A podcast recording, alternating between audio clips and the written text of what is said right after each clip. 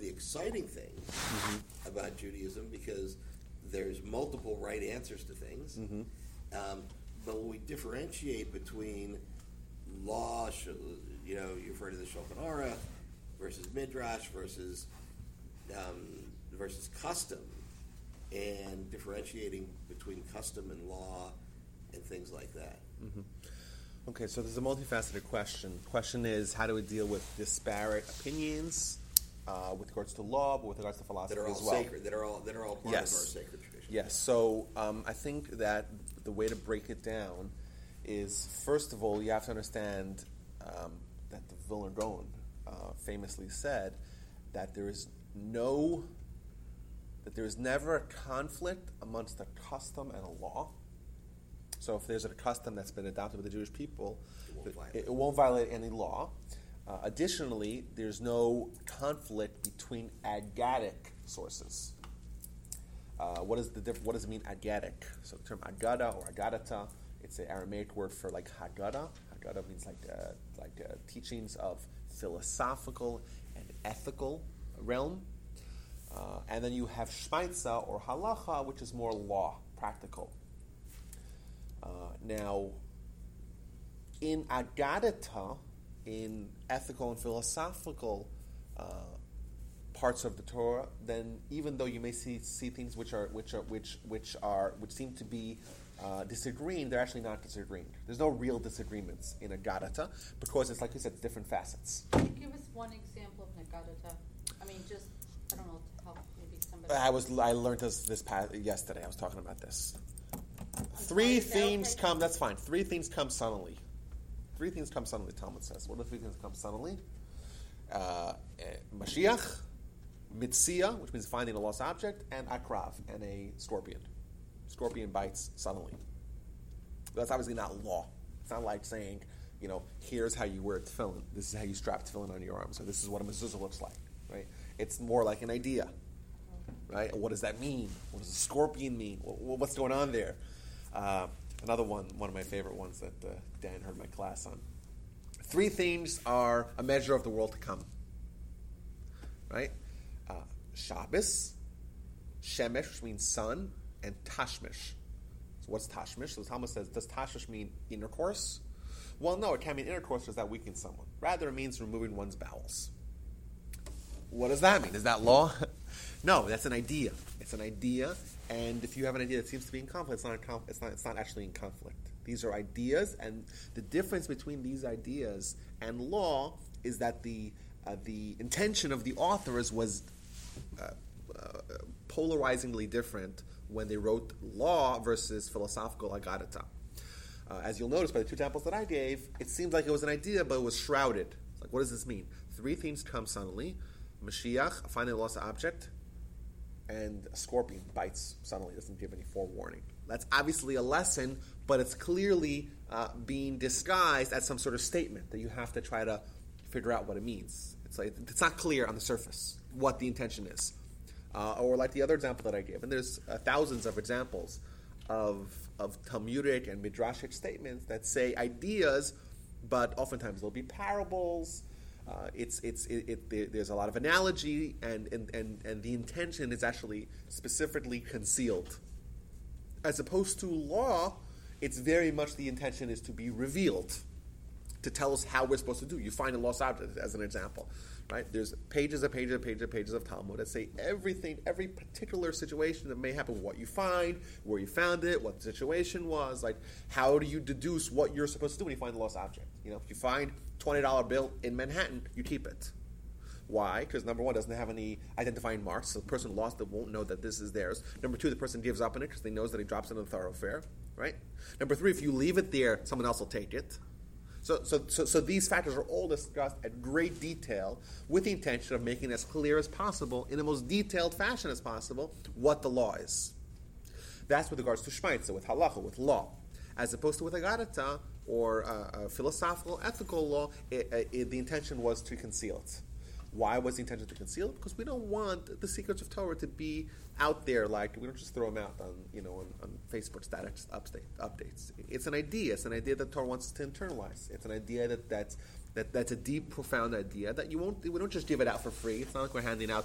Uh, it's not like a lemonade stand that we're giving out uh, precious wisdom. It's something you have to. If you want to learn it, you have to try to figure out. Well, what does this mean? Three things come. What's what is a scorpion? These are really intelligent people. What are they just trying to tell us? That uh, you know, be careful. Like scorpions don't give you a warning before. Maybe is that is that really what it's all about? To put that together with Mashiach. What does that even mean? Find the lost object. Like that's you know that this is something which is perplexing by design. Now, when we find disagreements, we won't find any disagreements uh, in the uh, in the uh, in the agadic because if the disagreement by definition is it's two different lessons. So the disagreement is only on the surface level.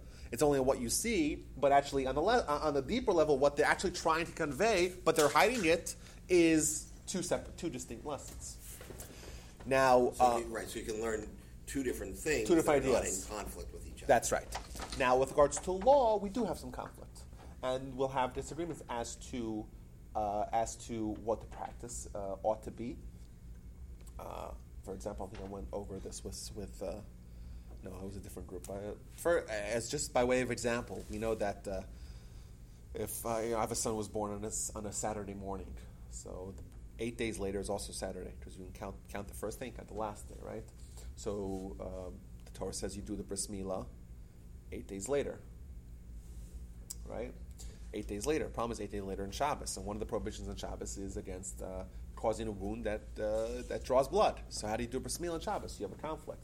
So the Torah says, Uba Yom Hashmini." The Torah uh, specifically says in extra verse that you're allowed to do the bris milah, the circumcision, on Shabbos. That being said, there's a disagreement as to how far does this extend. According to Rabbi Akiva, means just doing the actual circumcision. According to- Eliezer, means even chopping down trees to make wood, to burn the wood, to make coals, to make a, a blade to use for the bris milah. So it's a disagreement in law. Um, so that's, a, that's, an, that's one example, but there's hundreds of examples. So your question was, how did that happen, or what do we do about that? Mm, What do we do about it? And I think what you've answered is that we study it deeper to, Yeah, but it's but it's more about more than study. It's like, okay, now what do we do? yeah. So uh, there's a very, very highly detailed, systemized method of, of how we actually um, derive halacha. For example, we know Beis Shammai and Beis Hillel, the houses of Shammai, houses of Hillel, where you know that we, the law is like the house of Usually Hillel. usually Right. Hillel. There's 18 exceptions, you know, and the Talmud tells you that these are exceptions, and Maimonides tells you these are exceptions, and Maimonides has um, instructions of how we derive law. Rav and Shmuel, right, the famous, uh, famous. Uh, uh, famous combatants uh, or uh, sparring mates in the Talmud. We know that the laws are like Rav in these areas, monetary laws, and laws of Shmuel and ritualistic laws. And uh, Rab Tarfon and Rabbi Kiva and Rabbi Lezer and Rabbi Akiva. Rabbi Lezer, we never go like Rabbi Lezer, because Rabbi Lezer was put into, into excommunication. We always go like the, we always go like, uh, we always go like, um, like the plural, like, like, like the majority always rules, right? If the opinion of the Mishnah is, is uh, Stam Kach Mishnah, if we just have a Mishnah without any authorship, uh, depends. So, so does, does the, the opinion, uh, differing opinion come beforehand, the, the opinion, differing opinion come afterwards? A good uh, book, uh, source book for this would be if you take the first book of the Talmud, which is Masechet Brachot, talks about the laws of Brachot. It's the beginning of the agricultural laws, but also the laws of blessings, the making various foods, and all the Rishonim, almost all of them, all of the commentators of the 10th to 15th century have introductions to the book of Brachot, and there, um, because it's the introduction to the Talmud, they'll, they'll, they'll each give their treatise on how halacha is derived from the Talmud. It's often, it's, it's almost never derived actually from the Talmud itself. Uh, that's why we have books like Maimonides. Maimonides made a made a book uh, uh, to try to uh, take all the uh, opinions of the Talmud and synthesize it into what the actual law is. Uh, for example, you may not even know that there's a dis- disagreement in the Talmud because the Talmud doesn't do necessarily all the work for you. It, it expects you to be a scholar to know that if there's a statement by one rabbi over here, that there may be a different book somewhere else where which would, would- you know there, where there will be a disagreement. So it's not organized by uh, the Talmud is not organized by topic, and the Talmud is uh, meanders a lot. The Talmud uh, goes in various disparate directions, so you might not know. It's also very hard to keep track of what we're talking about, and uh, is this the only place that we're talking about it? There may be other places that we talk about it as well. So that's why we have the um, the works of, of the Rishonim to organize and collect all the rules about how we uh, how we learn the law, uh, and and they organize that. Uh, that, that that's their uh, one of the major contributions that they do to, uh, to to Torah literature. That being said, I think this is always important to mention that you know you say, "Oh, Rabbi, you just spoke so long. It's such a mess. There's so many arguments." It's very important to remember this one point that the arguments are never about the core aspect of a certain law. Everyone agrees you do a bris, we, that we do circumcision. Everyone agrees what circumcision is. Everyone agrees to do it the eighth day. Everyone agrees to do it on Shabbos. Everyone agrees that there's no problem it Shabbos. The question is, when the Torah gave us a exemption of the laws of Shabbos with regard to circumcision, how far did that extend? Is it only for the things that we're allowed to do on Shabbos, or is it even for things, uh, only things that we couldn't have done otherwise before Shabbos, like uh, like uh, like making a uh, blade, or does it mean that you're allowed to do anything? Is it with regards to uh, circumcision? Shabbos is like Shabbos is like a Tuesday. It's just a very very fine agreement on a very fine aspect of You it. go to Kroger's and, and pick, up Yeah. pick up the Pick up the bagels, yeah. coming, right. Yes. Um, so, so, so, that, so, that, so that's the example. It's always on, on the core laws, on, on, on the reasons behind the law. Everyone agrees, and there's never any debate. Debate are the most uh, fine aspects of the law. Like, for example, when you have a bread that has a certain measure of sugar or sweetness add to, added to it, when does it go from a hamotzi to a mazonos? Right? That's a very like it's, it's just about like according to the Sephardim, they never have uh, ed challah. If you know Sephardic customs, they never have ed challah because because the Sephardic opinion is that even if it's a little bit not uh, just pure flour and water, they're worried not they won't be able to make hamotzi. So if you ever go to a Sephardic family for Shabbat, they'll notice that they'll have probably a water challah. As opposed to the Ashkenazim or, or the Ashkenazic uh, uh, uh, Rishonim commentators, they'll say, well, if it has a little bit of sweetness or other uh, uh, other non water and flour ingredients, it's still fine unless it's very sweet. Remember, everyone agrees you have to make blessings. Everyone agrees what the blessings are. Everyone agrees that if you add a certain uh, ingredients that are not flour and water, you're going to you potentially could change the blessing. The question is, how much? You know, is it almost anything? Once again, very very minute aspects of laws. Yes. I have a question, this might be totally um, off the wall, but I've never been to any of your classes subject experience. When you were talking about the bris, Yes. how come then you don't sit shiva on Shabbat, but you can do a bris on Shabbat? Well, there's a lot of things you can't do on Shabbat. Well, I know that, but I mean, if you can cut, Yeah, but that's because there's a special verse in the Torah. The Torah has an extra verse. Uba Yom Hashmini, right? The Torah says that this is in Leviticus. It says a woman has a baby, she has a baby boy, and she uh, she should be tmeya for seven days. On the eighth day, they do the bris milah, do the circumcision. seven days, though. Well, well, yeah, but let, let, me- let me hear me out here. Now, uh, it says an extra word. You know, the Torah doesn't say any extra words. But when it says an extra word, because it's, it's, it's, it's reminding you of a special exemption to, the, to a certain law. It says on the eighth day, when have just said on the eighth. Why? I don't know. How do you know that would be a reference to the eighth day? Because it just said seven days. Seven days, and then have said on the eighth. It says on the eighth day, an extra word to tell you that even on Shabbos. So therefore, it's a special exception. Uh, and therefore, and we don't know why. The Torah doesn't tell us why. It doesn't say, oh, this is the reason why. It just says that this is the way it is. Uh, so therefore, um, therefore the law changes. As opposed to uh, mourning, uh, we're told you're not supposed to mourn on Shabbos, and we don't have exceptions for that. So that's why that's why we don't we don't mourn on Shabbos. Okay, I was just curious. And it, that's a good question. And in fact, we have a story in the Talmud about Rabbi Meir. It was Rabbi Meir whose sons died on Shabbos, and he refused to mourn the whole Shabbos. His wife didn't tell him. His wife didn't tell him. His wife didn't tell him that his that, that his that his that his children died because she didn't want him to mourn on Shabbos. So yes, it's I mean it's already ancient. It's not just a new thing that the shiva stops on Shabbos. Um, And then it stops altogether. Goes and. well, it would start. Well, it depends. Like if a person dies and was buried on a Monday, you start the shiva. You would start the shiva on right afterwards, and you would go till the following Monday. Uh, but but, you but would skip you'd skip Shabbos. Yeah, so Shabbos is counted as one of the days, even though it's not not, not actually uh, you don't actually. But you still would have a minyan or a minyan come to your home or. well, you should you shouldn't you shouldn't uh, you shouldn't demonstrate any acts of mourning on Shabbos. So that's a challenge. It's not an easy thing, but uh, but but but that's because we don't have an exception. Um, uh, there are there's there's um, anytime we have a conflict with with laws. So if we have the exception, then we could oh, we could have one override the other. Otherwise, we can't. Um, So another, another example of that is if someone has The laws of Shiva are not in the Torah. well, yes, but the, the customs, Yeah. the customs of Shiva, yes, that's also true. Um, but but this is a, this is a very nice example of where you have a convergence of a positive and a negative commandment. You can't really fulfill both, uh, and but the Torah says because uh, the Torah mediates, so to speak, between this uh, quandary and tells you that you are allowed to.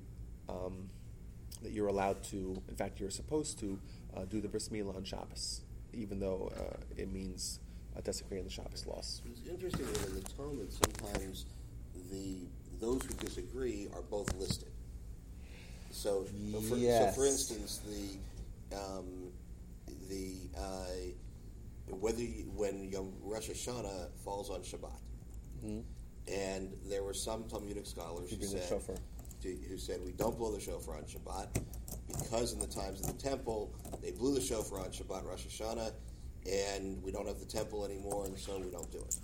And another one said we should remember the times of the temple and blow the shofar on Shabbat. And and it brings into a you know an interesting question because most um, eh, most eh, synagogues that follow halacha and have two days of Rosh Hashanah, so the second day they can blow on Sunday. Yeah. But for a synagogue that only has one day of Rosh Hashanah, then the participants miss the opportunity for the mitzvah of hearing. You know, but it's like uh, when um, this past year and this year Yom Kippur is on Shabbos. Yom Kippur is on So we right. don't say uh, we don't say Avinu Malkeinu. Um, so yes, even though it's only one day, uh, but their law, you know, that's we'll wait till next year, I guess. But do we do Yizkor? Um, I don't remember. Do we do Yizkor? It'll I think so. I think so. Would it be a morning? Well, it's more of remembrance. I don't know if it's a it's a mourning. It could be even some, you know for a deceased parent or sibling from uh, 50 years ago. I don't know if it's necessarily more. That's a good question. I don't even remember if we do it. If we say yes on Shabbos, it's a good question. Uh, but I think your point is very interesting. Uh, I spoke about this recently as well. Um, that the Talmud, Bavli, the Babylonian Talmud, which by the way was written where? Was the Babylonian Talmud written? Where? In Babylon, right? Trick question. Trick question. Okay, now where was the Jerusalem? Where was the Jerusalem Talmud written? Jerusalem. Jerusalem, right? Right? Right? Wrong. That's my favorite trick question. The Babylon Talmud was written in Babylon, but the Jerusalem Talmud was written in Tiberias. How do we know it was written in Tiberias? Because we know that the first Judenrat city, the first city devoid of Jews, was Jerusalem. Why? Because when the Romans uh, destroyed the temple, they built, uh, they made the city into a, a, a city for Jupiter, or for Zeus, or for whatever, and they, there was no Jews living in, in Jerusalem. The Jews all lived in the north. It's kind of like the New York Giants playing in New Jersey. something like that. so uh, when the Jerusalem Talmud was written, the year given roughly is the year 320. We don't know exactly what year it was written, uh, but it was written uh, with the format of not really giving you dialogue as to dissenting opinions. As opposed to eight, uh, 180 years later, when the Babylonian Talmud was written, it was written in a very different, radically different format because it gives you dissenting opinions. For example, you could have an opinion proposed and uh, a page and a half of debate as to the validity and veracity of that opinion, and eventually it will discard the opinion. So wait a minute, where's the editors? If it's an opinion that we're not going with, we're invalidating anyhow. Why would you bring it in, bring it out? Because the Babylonian Talmud was written to not only teach you the law and the and the reasonings behind the law, but also to educate you on how to approach a certain law and to educate you about the opinions, even if they're wrong.